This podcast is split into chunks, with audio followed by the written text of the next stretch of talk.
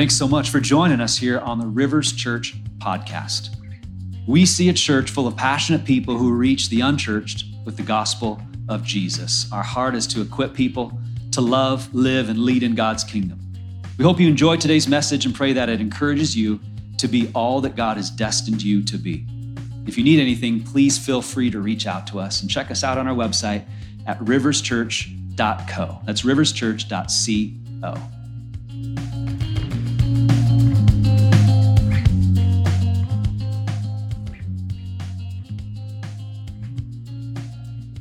Sorry, I need a second to get set up. I uh, thought I had enough hands, but apparently two is not enough.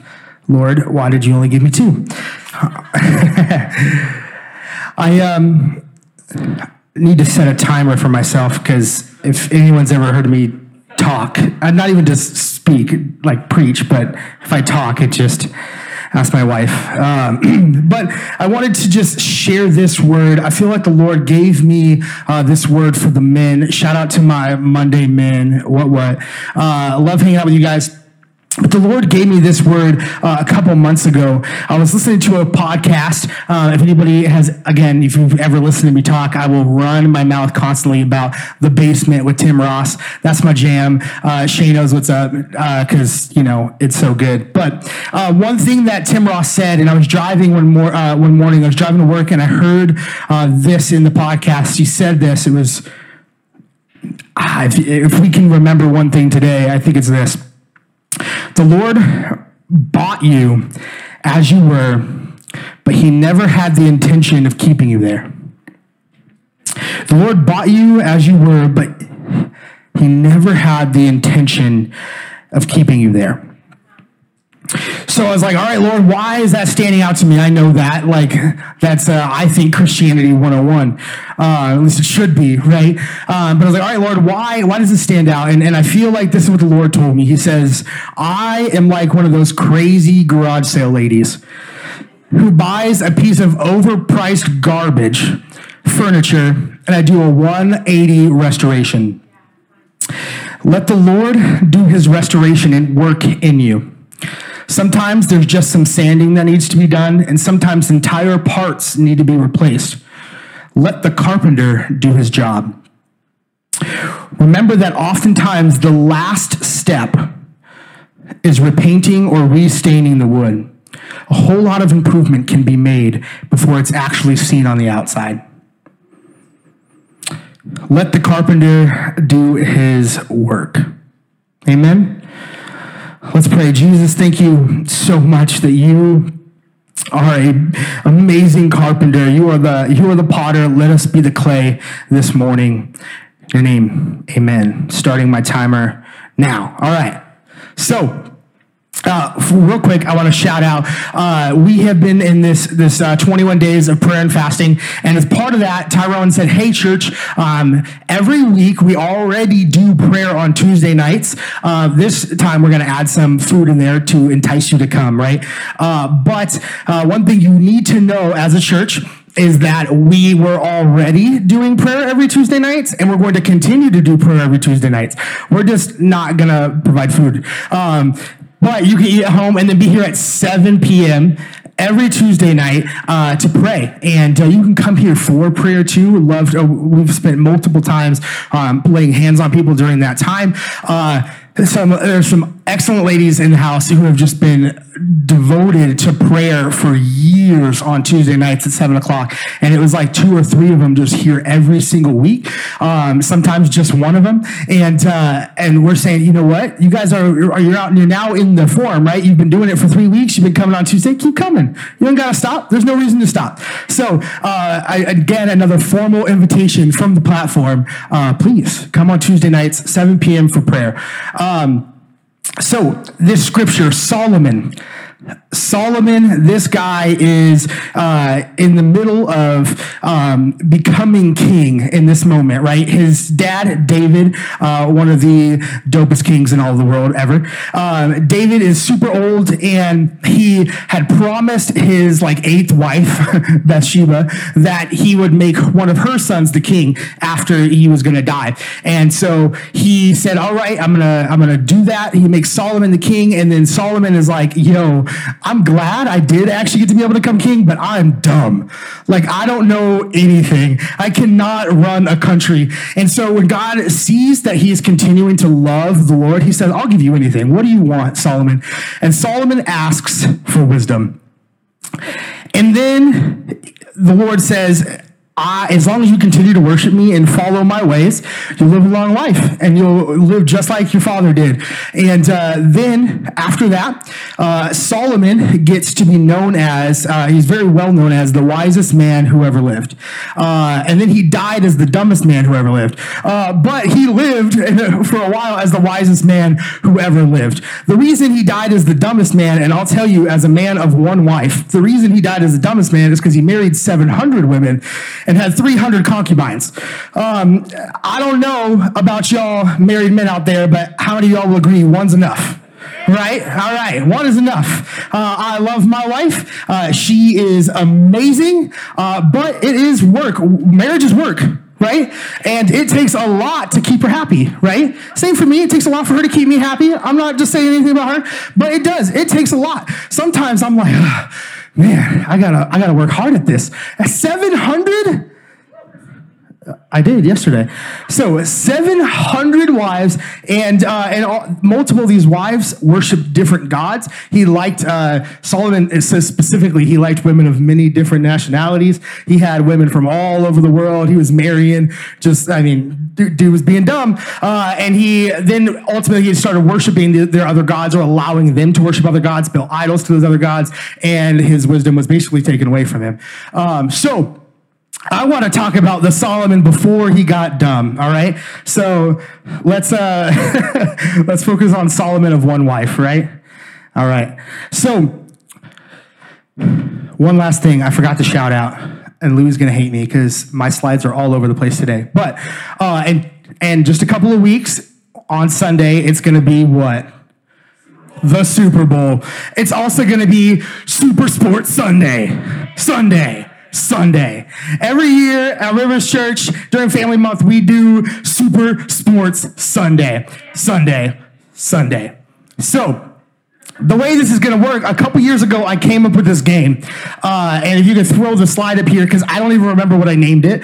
Uh, Wiffle Tennis 8 Base. That's the game. Wiffle Tennis 8 Base. Everybody say it with me. Wiffle Tennis 8 Base. It's fantastic. We're going to play a game of Wiffle Tennis 8 Base. It's going to be Team Tony versus Team Drew. Okay? So I need you all to decide now Remember who's holding the microphone. All right.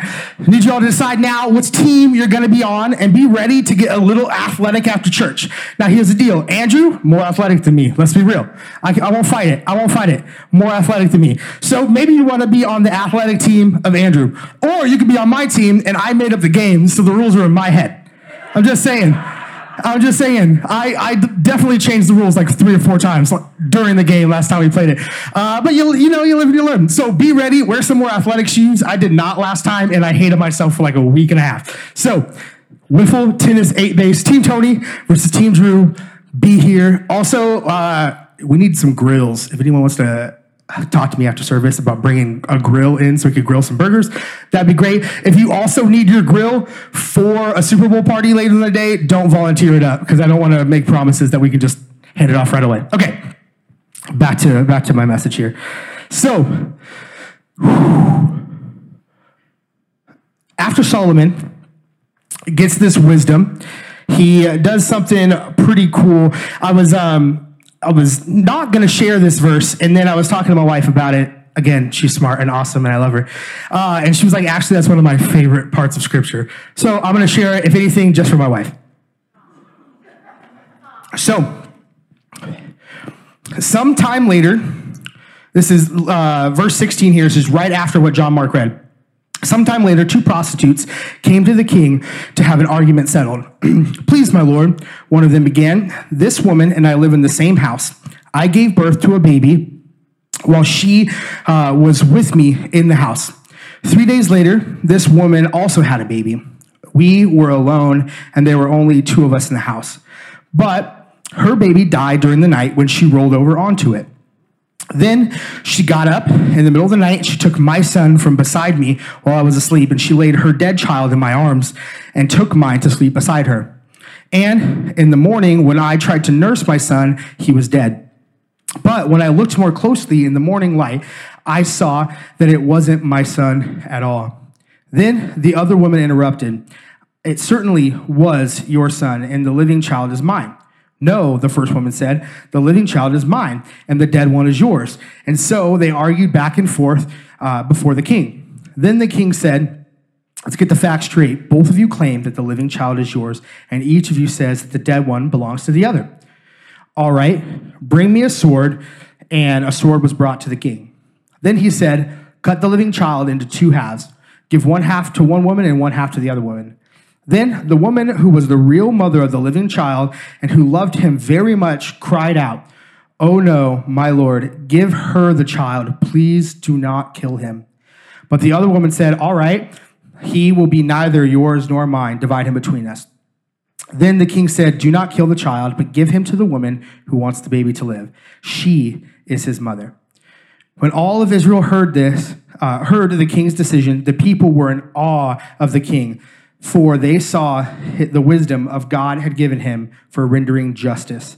Um, immediately like he gets an opportunity to show the kingdom that this wasn't just a dream between him and the lord but then he actually does gain wisdom from god. And uh, you know this is super wise because anybody ever looked at two babies and you can't tell them apart? They're just babies like i mean you're cute but you're just a blob right? Let's just be real. So solomon was real smart here by saying oh let's cut it in half and like what and uh, yeah amazing opportunity for him to show his wisdom. So, why do I bring up the wisdom of Solomon? Well, Solomon also is known as the most predominant writer of the book of Proverbs. How many of y'all love Proverbs?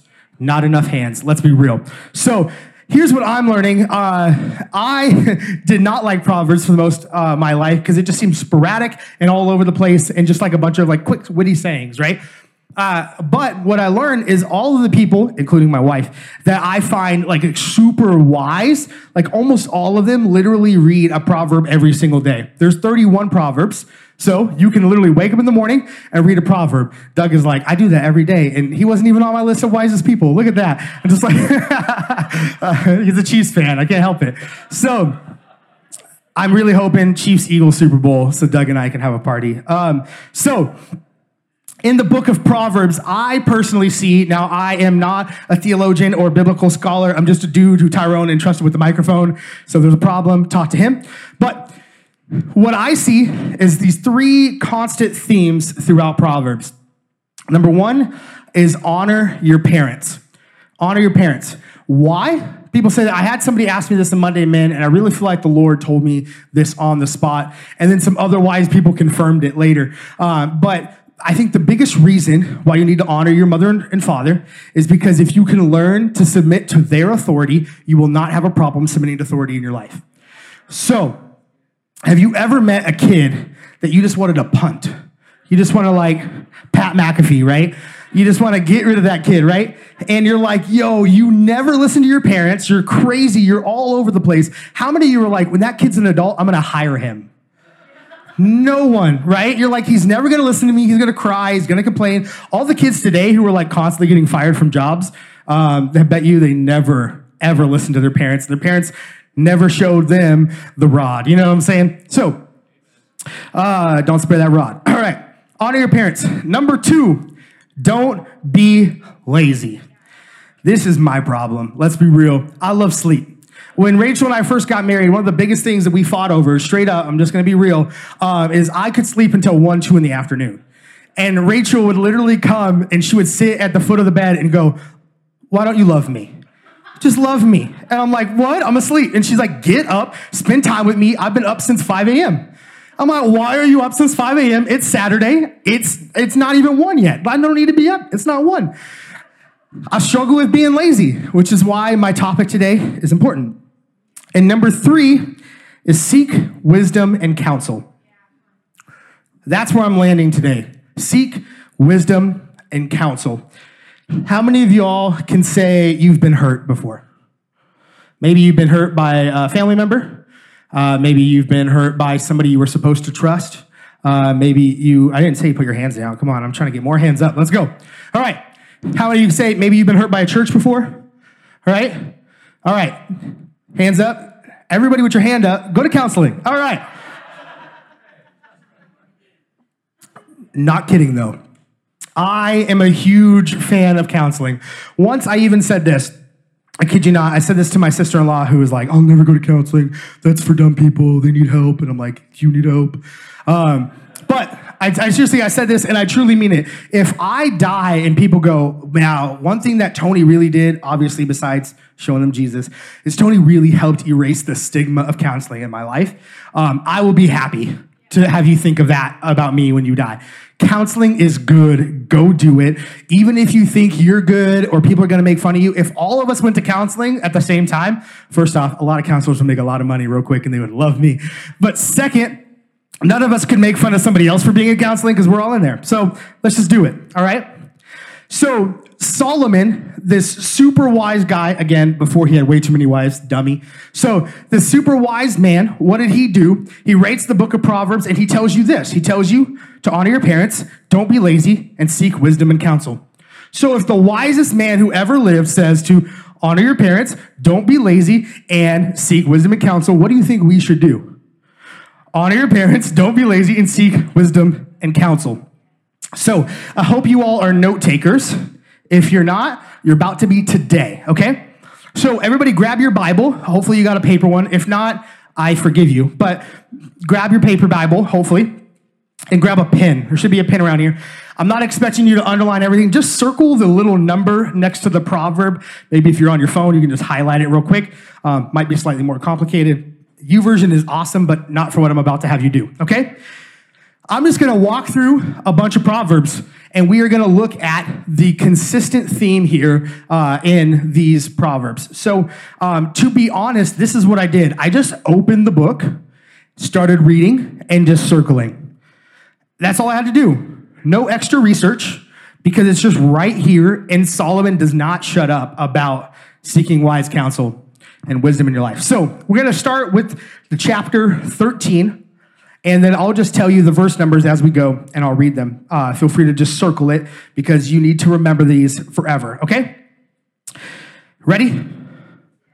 Boom. Thanks, my wife. I appreciate you. All right. 13, verse 13. People who despise advice are asking for trouble. Those who respect a command will succeed. 14. The instruction of, a, of the wise is like a life giving fountain. Those who accept it avoid the snares of death. Real quick, with that verse 14, I had an amazing conversation with somebody, and they were like, I just don't have time. Like, we don't have time. I'm draining myself. I, I have no energy. How can I ever have a, a, a mentor in my life, somebody who's discipling me? Like, I need to be able to have recharge time because I'm getting sick. Well, verse 14 here says, the instruction of the wise is like a life giving fountain. So, scripture is promising you the instruction of the wise will give you life. So, don't think of mentorship or seeking counsel in your life as something that's another thing to put on your cal- calendar that's going to drain you. This is something that will give you life. It is the opposite, okay? Verse 18 If you ignore criticism, you will end in poverty and disgrace. If you accept correction, you will be honored. Verse 20 Walk with the wise and become wise. Associate with, associate with fools and get in trouble, like Solomon's 700 wives. Verse 24 Those who spare the rod of discipline hate their children. Those who love their children enough discipline them. Or those who love their children care enough to discipline them. Chapter 14, verse 4 Without oxen, a stable stays clean, but you need a strong ox for a large harvest. You will not be a strong ox without counseling and wisdom in your life. With you need to have people in your life helping you grow, and that means that the stable might be a little ugly for a while. All right. Chapter 15, verse 5. Only a fool despises a parent's discipline. Whoever learns from correction is wise. Verse 7 The lips of the wise give good advice. The heart of a fool has none to give. Verse 12 Mockers hate to be corrected, so they stay away from the wise. Verse 14 A wise person is hungry for knowledge, while the fool feeds on trash. I don't like eating trash. Verse 17 A bowl of vegetables with someone you love is better than a steak with someone you hate. Verse 22, this one I double circled, so maybe you should double circle it. Plans go wrong for a lack of advice. Many advisors bring success. Verse 31 If you listen to corrective criticism, you will be at home among the wise. If you rege- uh, verse 32, if you reject discipline, you will only harm yourself. But if you listen to correction, you grow in understanding. Chapter 6 uh, yeah, chapter 16 verse 16. How much better to get wisdom than gold and good judgment than silver. Verse 20. Those who listen to instruction will prosper. Those who trust the Lord will be joyful. Verse 23 From a wise mind comes wise speech. The words of the wise are persuasive. Chapter 17, verse 4 Wrongdoers eagerly listen to gossip, liars pay close attention to slander. Whew. I'm going to read that one again just because that hits hard. How many of y'all, let's just be real, you struggle with gossip? That's me. I'm raising my hand because I struggle with it. Yeah, it's hard. Sometimes you just want to be heard or you want somebody to hear what you saw, uh, and it's, it's sin. no, I'm, I'm, t- I'm talking for myself. Wrongdoers eagerly listen to gossip, liars pay close attention to slander. Verse 10 A single rebuke does more for a person of understanding than a hundred lashes on the back of a fool. I'm saying if you hit me a hundred times, I'm going to listen. So if a single rebuke does more for a person of understanding, I'll take that rebuke instead. Verse 17 A friend is always loyal, and a brother is born to help in time of need. 24 Sensible people keep their eyes glued on wisdom, but a fool's eyes wander to the ends of the earth. Chapter 18, verse 2 Fools have no interest in understanding, they only want to air their own opinions. Let's talk about myself during uh, the last two elections. Fools have no interest in understanding, they only want to air their own opinions. We all know about opinions, right? I heard this amazing word again, shout out to the basement. We are called ambassadors of Christ. What does an ambassador do? An ambassador shuts off their own opinion, throws it away in the trash can, leaves it alone, locks it, lock and key and they show up to another country and they only speak what their master tells them to speak. That's it. If they said, oh, so the president's saying this, but I think this, they're killed. For other countries, we would throw them in prison. Uh, but that's it. You are a horrible ambassador if you're speaking your own opinion instead of the one who sent you. Let's be better ambassadors for Christ. Amen. Uh, verse 4 Wise words are like deep waters, wisdom flows from the wise like a bubbling brook. Verse 15 Intelligent people are always ready to learn, their ears are open for knowledge. Verse 20 Wise words, wise words satisfy like a good meal, the right words bring satisfaction. Verse 24 there are friends who destroy each other, but a real friend sticks closer than a brother. Chapter 19 To acquire wisdom is to love yourself. People who cherish understanding will prosper. 18 Discipline your children while there is hope. Otherwise, you will ruin their lives.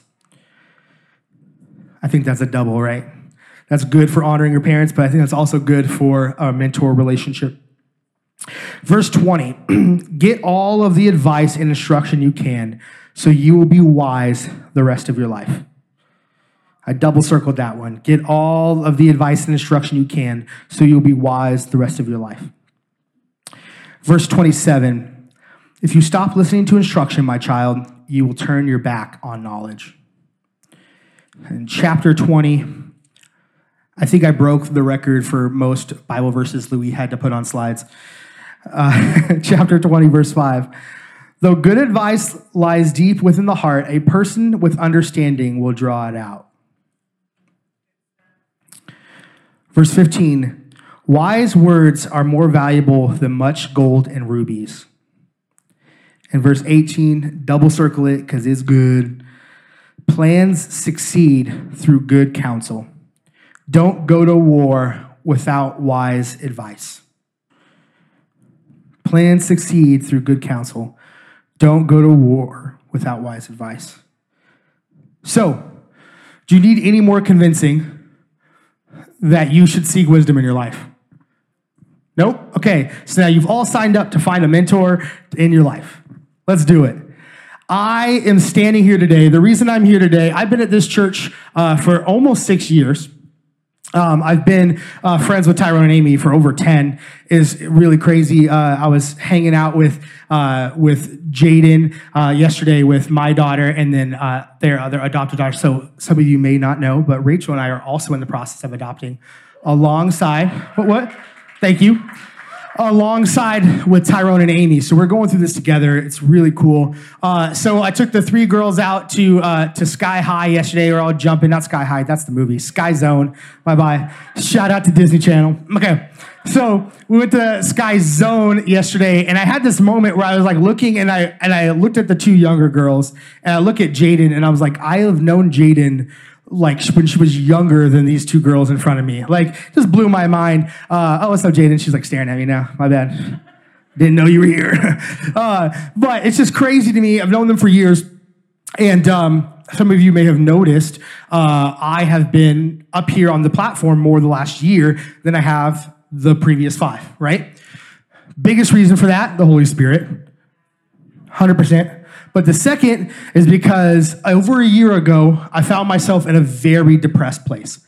Um, the third time in my life that I can say, like, I'm actively depressed and I know something is up and I need to change something, right? And awkward. So I, uh, I'm talking so much, my mouth, you know, just so. Anyway, so I found myself just super depressed. I knew I wasn't being a good husband. I wasn't being a good uh, worker. Like I was horrible at work because I hated my boss, so I didn't want to do anything good for him. And I just found myself just like, I know I'm not a good husband. I'm only bringing money into the household. Like that's all I'm doing. If I take out the trash on time for the garbage man to come pick it up, like I've succeeded in marriage at that point. Like that would have been impressive, right? Rachel hopefully would say I did a little better than that, but I, I, I was looking back reflectively and I'm like, I suck at this. I'm trying so hard to do this on my own. Uh, to, to, be honest, like, so Rachel's dad is a, a, major provider type, right? Like, that guy, pedal to the metal, works 60 hours a week. Um, he recently retired, and what he did is he looked back at all of the hours he had worked, and he had worked like seven extra years worth of work just by doing overtime. And he was like, Yeah, it's time to retire. Like, I've put in my time. And uh, so that brought pressure to me, though. I was like, I need to provide. Like, this guy entrusted me with his daughter. Like, I got to provide. And so I just shut everything down and I just put the pedal to the metal and I started grinding. One thing I did do is I did find a mentor at work and I reached out to him. And within one year of starting to meet with that guy, I tripled my income. And so now I'm like, I'm doing it. I'm doing it all by myself. I'm killing it. I'm providing for my family. And I was dying inside. I was here every Sunday. I was in that drum set, or I was over here playing bass every Sunday. But I was dying inside. And I was a horrible husband. I mean, I was a bad son. Like, I never talked to my family. Um, I was just bad. And I just knew, like, this is what the Lord has for me. Right? Like, the Lord has so much more for me than what I'm going through right now, and I need to fix this. So, what did I do? Um, I basically I promised my wife, like, it's time, it's time that something changes because I'm I'm I'm depressed. I got to get out of this hole. And I said to her, I said, the last two times I got out of this hole was through Jesus. And so the only way I know how to get out of this is through Jesus. So uh, immediately I looked back and I remembered that about three years earlier, I was in a small group um, at an apartment complex, and uh, somebody was sharing in this apartment complex, and the Lord said to me, That guy is going to be your mentor. And I was like, No, that guy's going to expect a lot out of me. Uh, I'm gonna actually have to read my Bible. I've been real, doing real good playing Christian for like the last 10 years. All right, I don't wanna, I don't need to change. Uh, but in that moment, when I was finally desperate for change, I said, okay, it's time. And I know that this guy is gonna hold me to high expectations. So I reached out to Steve Meisenheimer and I said, Steve, like, can we hang out? And he was like, let's go, let's go get some chips and salsa because he loves chips and salsa. So we sat down and we ate, and Steve basically looked at me and he said, I've done this with multiple people and it fails. So are you gonna be committed or not? And if you are, let's come back next week. And if you're not, that's cool, but I just need you to think about this and take it seriously. And I just looked at him and said, I'm desperate, so let's go. And a year later, I am a different person because of this relationship. Straight up. So first, I just want to acknowledge, like, thank you, Steve, for pouring into me. But one of the best things that Steve reminds me about all the time uh, is that, like, yes, Steve is pouring into me, but our relationship is just life giving, like it said here in the scripture. And so Steve enjoys hanging out with me.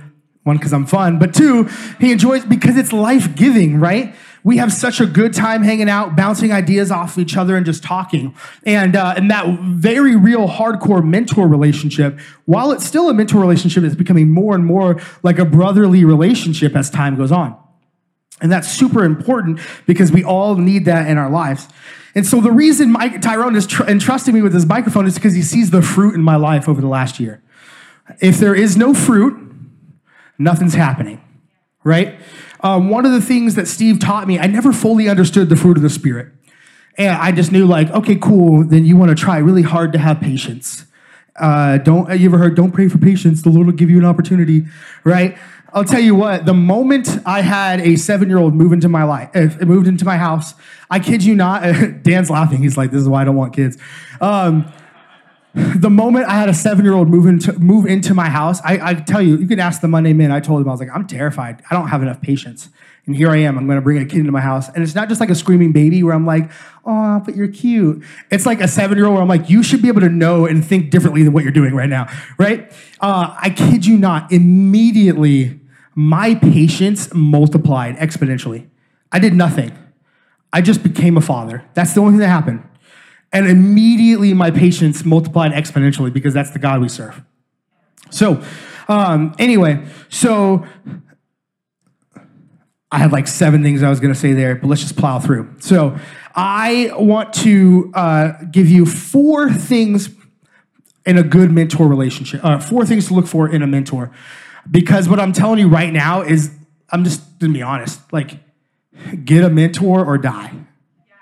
Like, can I just be real? Like, get a mentor or die. It's just that simple. And I don't mean die physically, I mean spiritually, I mean emotionally. Like, you need somebody in your life you can have these conversations with. I remember what I was saying patience, fruit of the Spirit. Boom. Thank you, thank you, Holy Spirit, for reminding me. So, um, I didn't understand the fruit of the Spirit. I just thought these are things I need to strive hard to do. What Steve helped me understand was no, it's fruit of. It's not things that you worked hard to achieve. It is a fruit of the Spirit, meaning you spend time with the Spirit, you bear fruit of the Spirit. So I didn't grow in patience because I just sat there and said, Jesus, give me patience. Jesus, give me patience, right? Or I was like, you know what? I'm just going to go stand in line at the DMV, right? I didn't just get patience by putting myself in those situations, right? I grew in patience by spending time with Jesus. I grew in patience by pausing and allowing the Holy Spirit to speak through me, and that giving me more life, which then helped me grow in patience.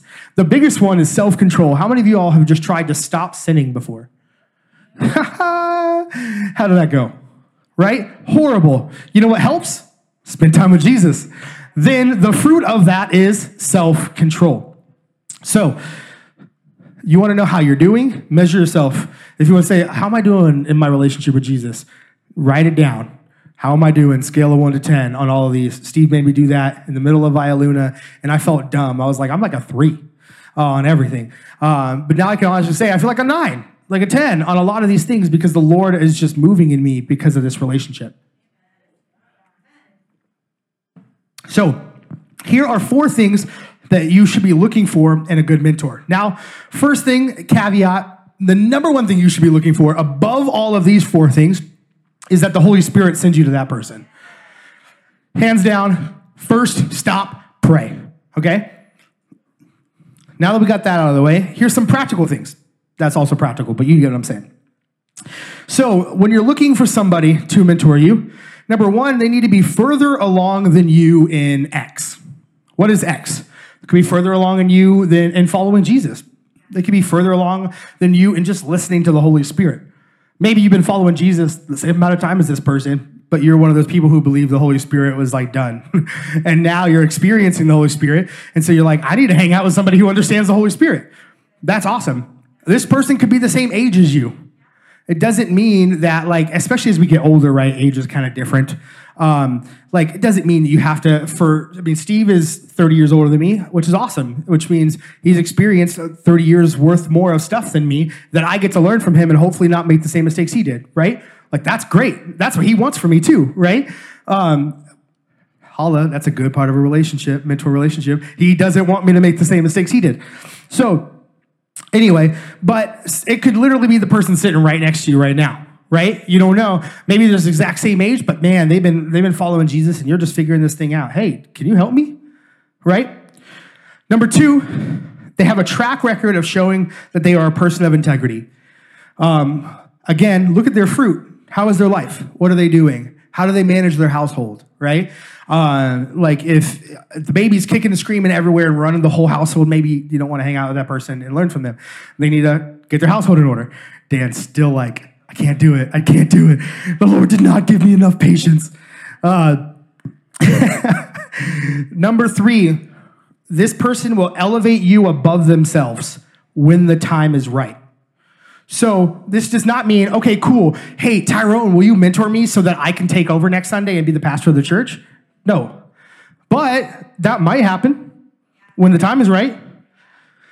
One of the reasons you guys have been hearing from me more is because Steve actually gave up an opportunity to speak and said, I want Tony to do it. Like, I can't thank him enough for that moment. But for him, that's natural. Yeah. I want to see Tony take off. Like, I'm good. Like, let's go. Let's pour into you, man. Let's see, let's see these things grow in you. And so, like, when the time is right, though, the time might not be right for you for something that you want to get elevated into. And that's wisdom. Let me tell you right now 10, 15 years ago, I knew I was called to be a pastor. Lord was very clear Tony, I want you to follow me. I want you to preach the word. And I was good at it. Like, I was really good at speaking. I would do it all the time. Uh, I would go to like different youth ministries, and people like, here's the mic. And I would talk all the time. But what was my fruit? My fruit was bad. Like, I would literally leave an engagement with a microphone and go hang out with a girl and do stuff I shouldn't have been doing. Um, I would not open my Bible at all because I had talent. I know I can use this microphone. I'm not the kind of person that you need to ask, like, Tony, I really need you to get up there and use the microphone. I'm like, yo, let's go. Like, right? You got to take this thing away from me, you know? Andrew's like, yes, that's exactly it. Oh, I love you, man. So, but my fruit wasn't there, straight up, but I was good at it. And if the Lord had allowed me to be elevated 15 years ago, where would I be?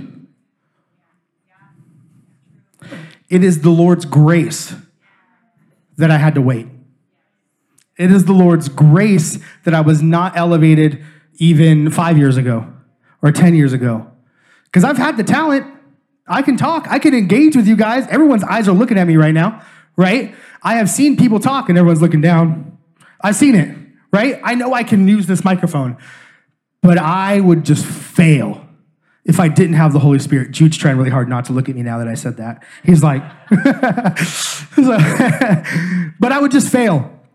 It is the grace of God that He made me wait, and He and He beat crap out of me and allowed me to become more like him before he gives me a platform at all.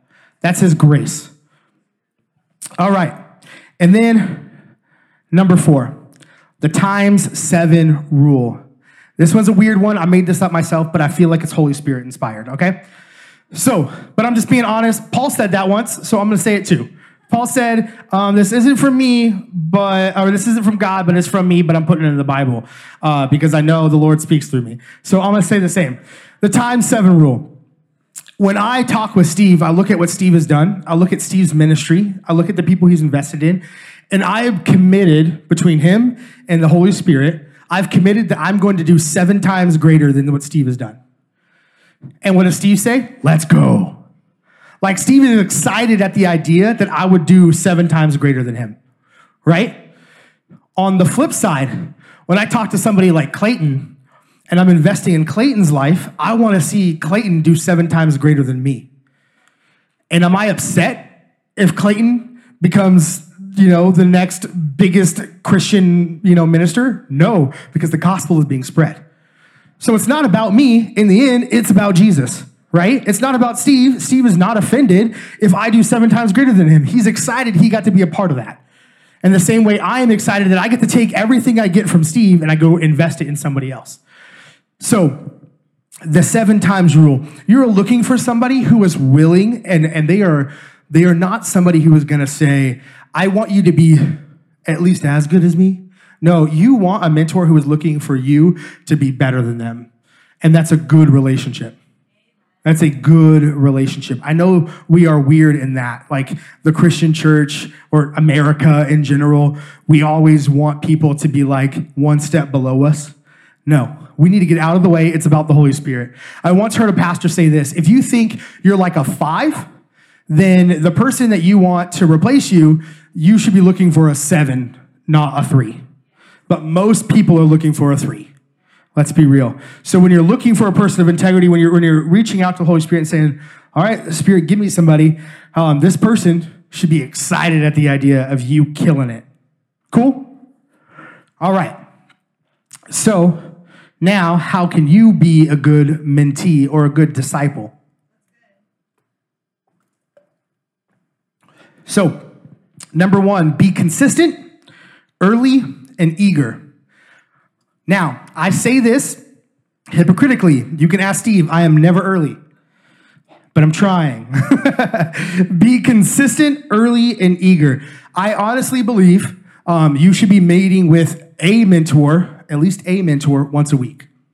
Once a week. Again, it's life giving, so don't think about it like oh, another thing on my calendar. This is like lunch, right? Like this is good for you. So, um, be consistent, as in, you know, do whatever you have to do to make sure that meeting happens. Move mountains if you have to, to make sure that meeting happens. What's your mentor's availability? Cool. That's now my availability too, right? Do not expect a mentor to change their entire life around to be able to meet with you once a week. You do the opposite, and you will then gain a relationship and trust with them, and then they will be willing to move things around for you. But you need to be willing to do it first. Be, uh, be early, don't make them wait on you. Again, I'm sorry, Steve. I hate mornings, uh, but breakfast at OBH is amazing. All right. Um, and then be eager, or in other words, desperate. Just be desperate for change.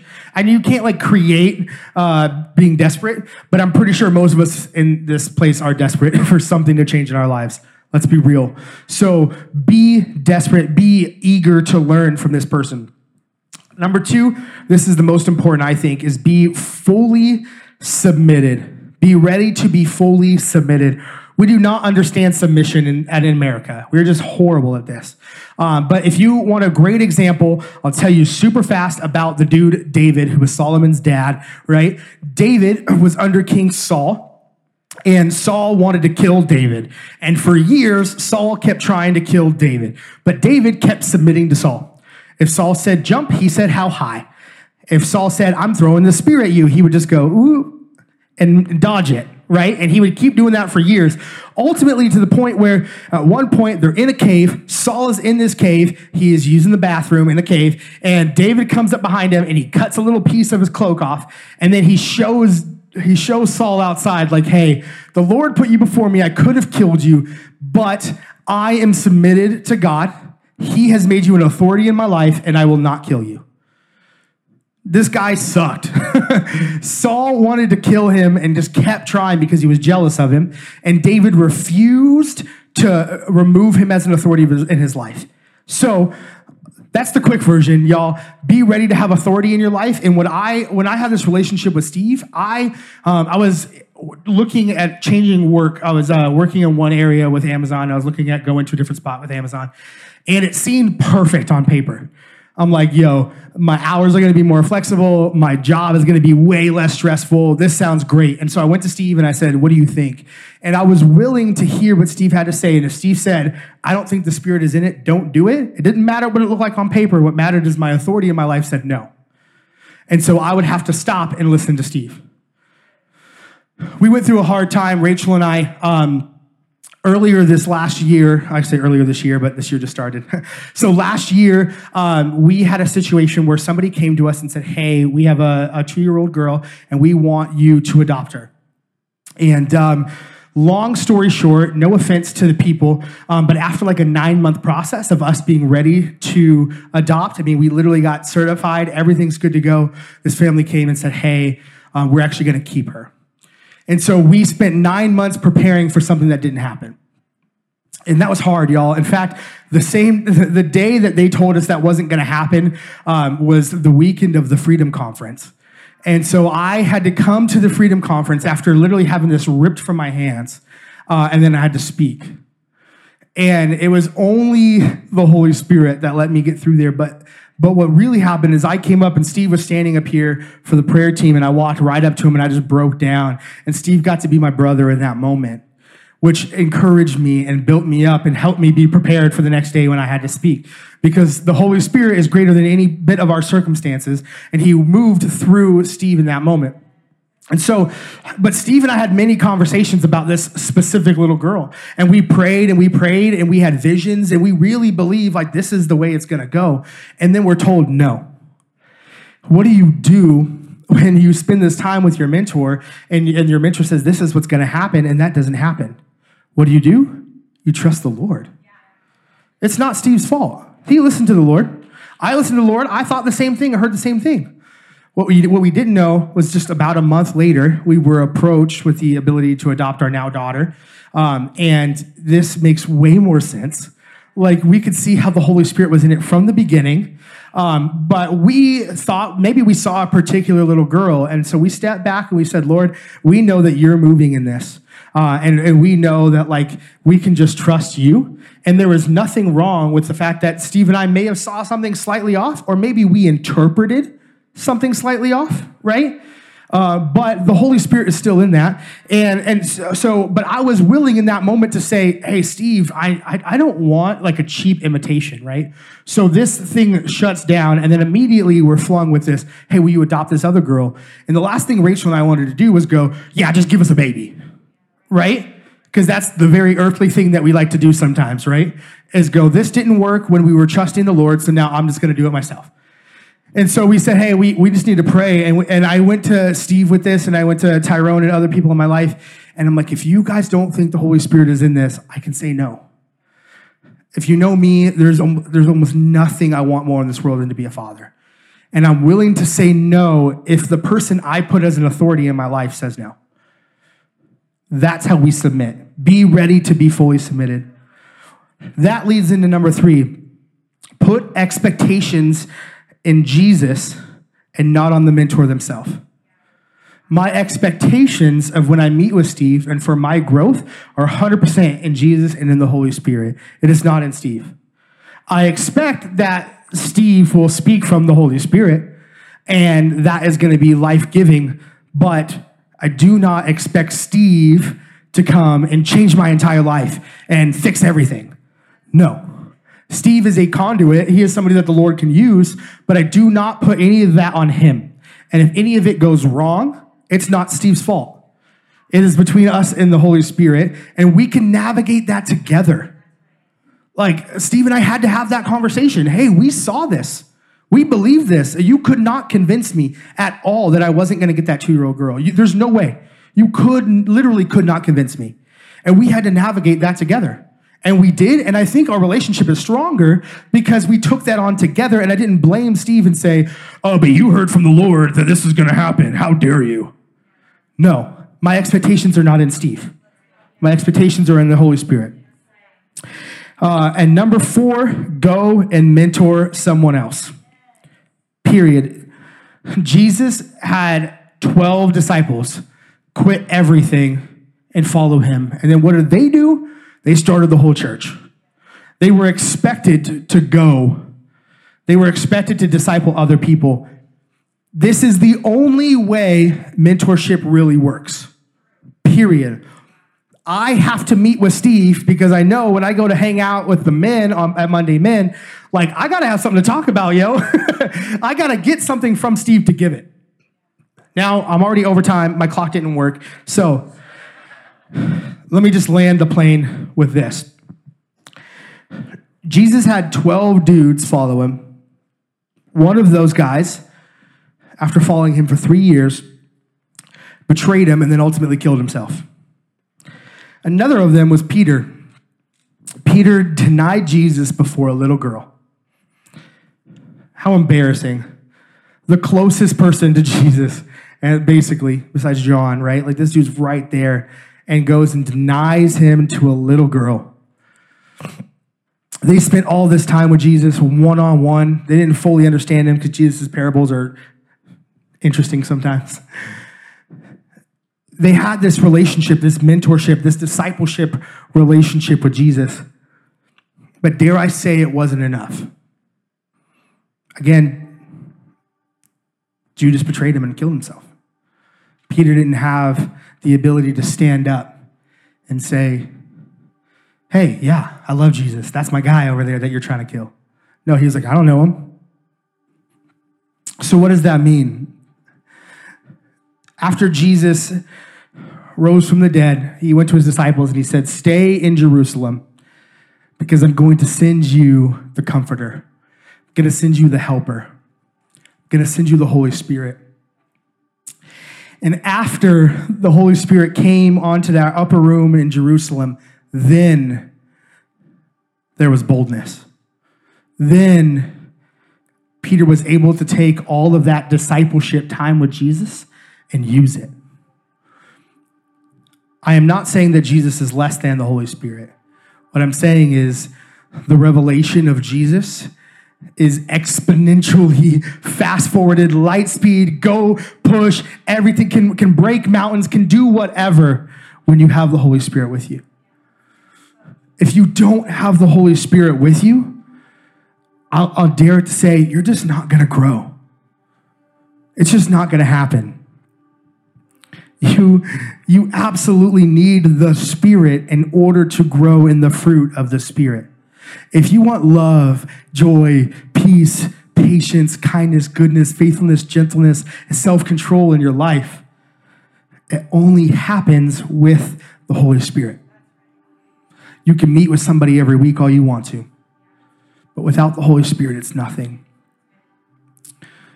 I think I said a lot today. Hopefully, you guys took notes um, because I'm not going to say it again. We're out of time. Um, I say this all the time. If there's one thing you remember when you walk away from here, I got 37 one things, okay? but without the Holy Spirit, what are we? What are we? What is the church without the Holy Spirit? The Holy Spirit brings conviction. I don't know how many times have you realized after becoming a Christian that something you were doing before was wrong and it was only because now you have the Holy Spirit in you telling you, because you would have just kept doing it, right? The Holy Spirit is the secret sauce. My, my daughter loves spaghetti.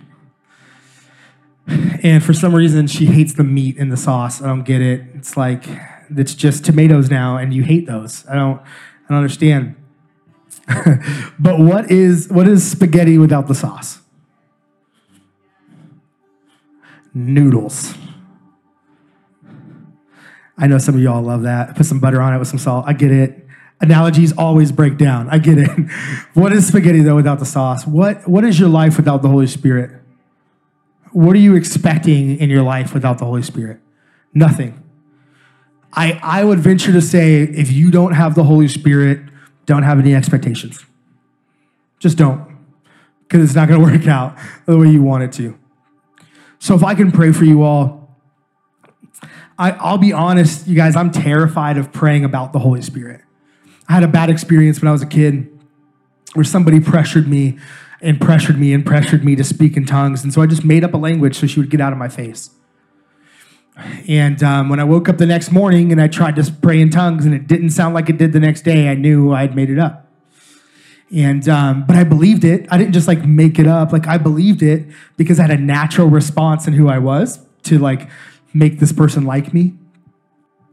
And I know y'all can understand that. Just a natural response. But I realized later, like, I made this up. And then I wrestled with, is that even real? Like, is praying in tongues even real? But what I learned was in this last year, especially when I was when I was praying to the Lord, and I just I just ran out of words to say.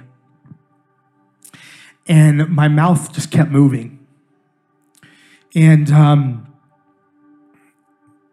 man, the Holy Spirit has so much more for our lives than even our words can say. And I don't think that being baptized in the Holy Spirit is 100% just about speaking in tongues. I think that's an amazing gift that we get from the Lord because, like I said, our, our, our words can only go so far. I don't have a great vocabulary. I sucked at school. Like, but at some point when I'm praying and I just I don't have the words anymore, that language just begins to flow and I can't stop it. I even remember having this conversation with Steve. Is this even biblical? But all I can tell you is my tongue won't stop when I'm trying to. And I want that for everyone in this room. I want you all to have such a relationship with the Lord, um, such a growing time in your life where, man, your words can't even talk about it anymore. And your heart just keeps going, your tongue just keeps going. And then you have boldness that comes with the Holy Spirit. And we're talking about inviting people for Family Month. How many of you all, let's be real, we're a little scared to invite somebody to come to church?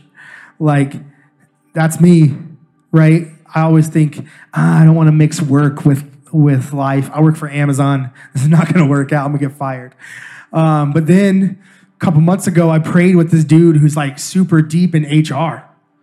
If there's anybody who's going to get me fired for praying for him at work, it's going to be a guy in HR. Uh, but he was going through it, and I was just like, "Can I pray for you?" We tell you what, a year ago, I would not have said that, but the Holy Spirit prompted me to pray for him. And that guy will do anything for me at work now. It's awesome. Look how the Holy Spirit works. Uh, it's, it's not bad. He did it for me. I didn't do it. So if you also just stand with me.